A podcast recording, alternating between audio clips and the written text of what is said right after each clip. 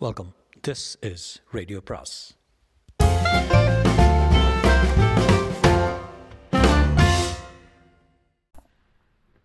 பொன்னியின் செல்வன் அத்தியாயம் இருபத்தி ஏழு குந்தவையின் திகைப்பு முதன் மந்திரி அனிருத்தர் குந்தவையின் அரண்மனையை அடைந்தார் இளவரசி அவரை பார்த்ததும் எழுந்து நின்று நமஸ்கரித்தாள் வீரத்திலும் குணத்திலும் சிறந்த கணவனை அடைந்து நீடூழி வாழ்வாயாக என்று முதன் மந்திரி அனிருத்தர் ஆசீர்வதித்தார்.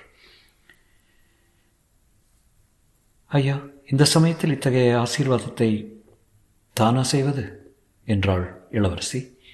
ஏதோ இக்கிழவனுக்கு தெரிந்த ஆசையை கோரினேன் வேறு எந்த ஆசையை கோருகிறாயம்மா என் அருமை தந்தையின் உடல்நிலையை பற்றி எல்லாரும் கவலைப்பட்டுக் கொண்டிருக்கிறோம். அருள்மொழிவர்மரை பற்றி நாடெல்லாம் கவலையில் ஆழ்ந்திருக்கிறது. ஆனால் உன்னுடைய திருமுகத்தில் அதை பற்றிய கவலை எதையும் நான் காணவில்லையே தாயே. வீரமர குலத்தில் பிறந்தவள் நான். எல்லோரையும் போல அபாயம் என்றதும் அழுது கொண்டிருக்க சொல்கிறீர்களா? ஒரு நாளும் அவ்விதம் சொல்ல மாட்டேன். என்னை போன்ற வீரமற்ற ஜனங்களுக்கு இளவரசி ஆறுதல் கூறும்படி தான் சொல்லுகிறேன். ஆச்சாரியரே தங்களுக்காக நான் ஆறுதல் கூற வேண்டும். உலகமே புரண்டாலும் நிலை கலங்காத வைர நஞ்சம் படைத்தவராயிற்றே தாங்கள்.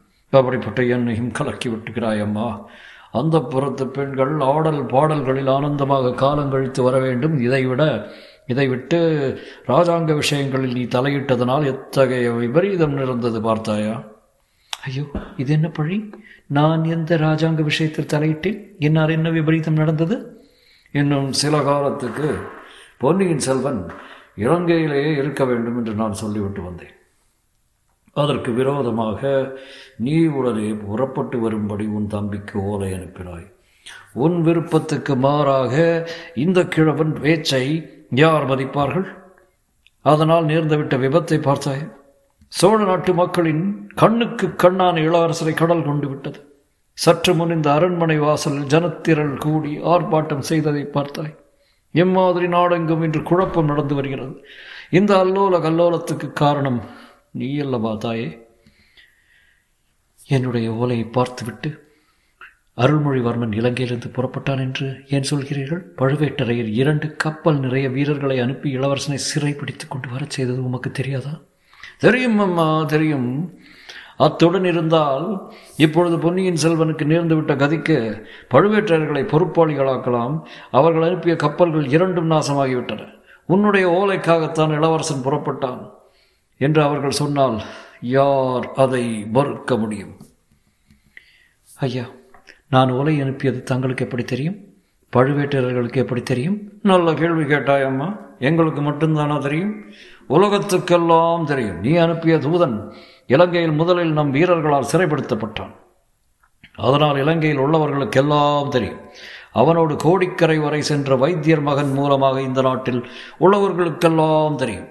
நீ அந்தரங்கமாக செய்த காரியம் இவ்வளவு தூரம் அம்பலமாக இருக்கிறது ஆகையினாலே தான் ஸ்திரீகள் ராஜாங்க காரியங்களில் தலையிடக்கூடாது என்று நம் பெரியோர்கள் கொள்ளி சொல்லியிருக்கிறார்கள். குந்தவை சிறிது நேரம் திகைத்து போய் நின்றாள். மறுமொழி என்ன சொல்வது என்று அவளுக்கு தெரியவில்லை. முதன் மந்திரி நன்றாக தன்னை மடக்கிவிட்டார். அவர் சொல்வதில் உண்மை இருக்கத்தான் செய்கிறது. இந்த எண்ணம் தோன்றியதும் வானர்குல வீரன் மீது அவளுக்கு கோபம் எழுந்தது. வீர சாகச செயல்கள் அவன் செய்யக்கூடியவன் தான். ஆனால் காரியத்தை பகிரங்கப்படுத்தி கெடுத்து விட்டானே. அவனை பார்த்து நன்றாக கண்டிக்க வேண்டும். இவ்வாறு எண்ணியதும் முதல் மந்திரியின் கட்டளைப்படி அவன் சிறைப்படுத்தப்பட்டது நினைவு வந்தது. என்னவெல்லாம் தொந்தரவுக்கு ஆளாகி கொண்டு எனக்கு தொந்தரவு அளிக்கிறான்? சற்று நேரம் சும்மா இருந்திருக்க கூடாதா? வைத்தியர் மகன் ஏதாவது உளறினால் அதற்காக அவர் போர் அவர் பேரில் மேல் மாடத்திலிருந்து பாய்ந்து சண்டை துவக்கி இருக்க வேண்டுமா? ஐயா ஒரு கோரிக்கை செய்து கொள்கிறேன். பெரிய மனது செய்து நிறைவேற்றி தர வேண்டும். தேவி கட்டளையிடு. இந்த ராஜ்யத்தில் உன்னுடைய வார்த்தைக்கு மறு வார்த்தை எது? தாங்கள் அரண்மனை வாசலுக்கு வரும் சமயத்தில் இரண்டு பேர் சண்டை போட்டுக் கொண்டிருந்தார்கள். அவர்களை சிறைப்படுத்த தாங்கள் கட்டளையிட்டீர்கள். அவர்கள் செய்தது பெருங்குற்றம். அரண்மனையில் மகாராணியின் கண் முன்னால் அவர்கள் சண்டை தொடங்கியது பெரும் பிசகு. அதுவும் எப்பேற்பட்ட சமயத்தில். பெரும் ஜனக்கூட்டம் கொதிப்புடன் இருந்த நேரத்தில். காரணம் தெரியாத ஜனங்கள் தாங்களும் சண்டையில் கலந்து கொண்டிருந்தால் எத்தகைய விபத்து நேர்ந்திருக்கும்? சிறு நெருப்பு பொறி பெருங்கோட்டையை அழைப்பது போல அழிப்பது போல நாடு நகரமெல்லாம் கலகமும் குழப்பமும் விளைந்திருக்குமே. ஆமையா அவர்கள் செய்தது பெரும் குற்றம்தான். ஆயினும் அவர்கள் ஒருவனை மன்னித்து விடுதலை செய்யும்படி தங்களை மன்றாடி வேண்டிக் கொள்கிறேன். இளவரசியின் அருளுக்கு பாத்திரமான அந்த பாக்கியசாலியார் நான் இலங்கை தீவுக்கு அனுப்பிய தூதன் அவன்தான். பழம் நழுவி பாலில் விழுந்தது போலாயிற்று. எதனால் இவ்வளவு சொல்கிறீர்கள்? அந்த தூதனை நானே சிறைப்படுத்த வேண்டும் என்றிருந்தேன். இங்கே அவனாகவே எளிதில் அகப்பட்டு கொண்டான். எதற்காக? என்ன குற்றத்திற்காக? தாயே அவன் பேரில் பயங்கரமான குற்றம் சாட்டப்பட்டிருக்கிறது. அது என்ன? பொன்னியின் செல்வனை அவன்தான் கடலில் தள்ளி மூழ்கடித்து விட்டான் என்று. என்ன நாராசமான வார்த்தைகள். அப்படி குற்றம் சாட்டுவது யார்? பலரும் அவ்வாறு குற்றம் சாட்டுகிறார்கள். இளவரசரை கப்பலில் ஏற்றிக்கொண்டு வந்த பார்த்திபேந்திரன் சொல்கிறான் பழுவேற்றையர்கள் இருக்கலாம் என்கிறார்கள். நானும் சந்தேகிக்கிறேன். ஆச்சாரியரே ஜாக்கிரதை. நான் ஒரு கொலைகாரனை பிடித்து அனுப்பி என் தம்பியை கொன்றுவிட்டு வர சொன்னதாகவா சந்தேகிக்கிறீர்? ஒரு நாளும் இல்லை தாயே. அவனை உனது நம்பிக்கைக்குரிய தூதன் என்று நினைத்துக்கொண்டு நீ அனுப்பினாய்.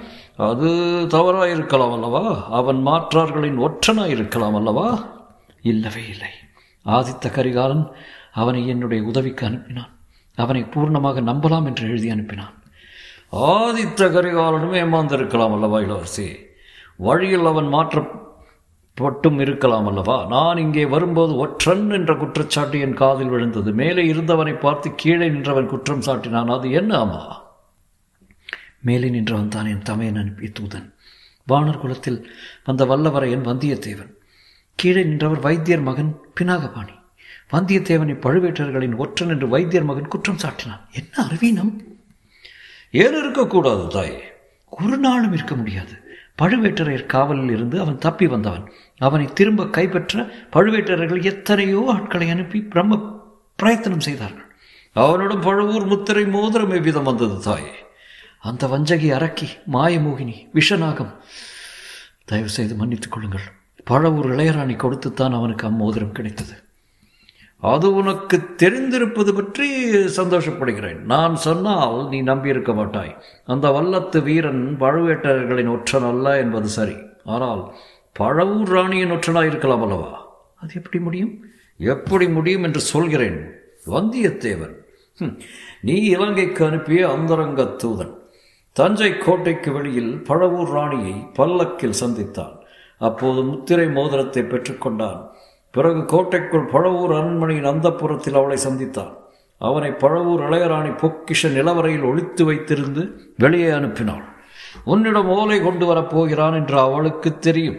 இலங்கையிலிருந்து அவன் திரும்பி வரும்போது ஹரிச்சந்திர நதிக்கரையில் பாழடைந்த பாண்டியன் அரண்மனையில் நள்ளிரவில் அவர்கள் இருவரும் சந்தித்து பேசினார்கள்.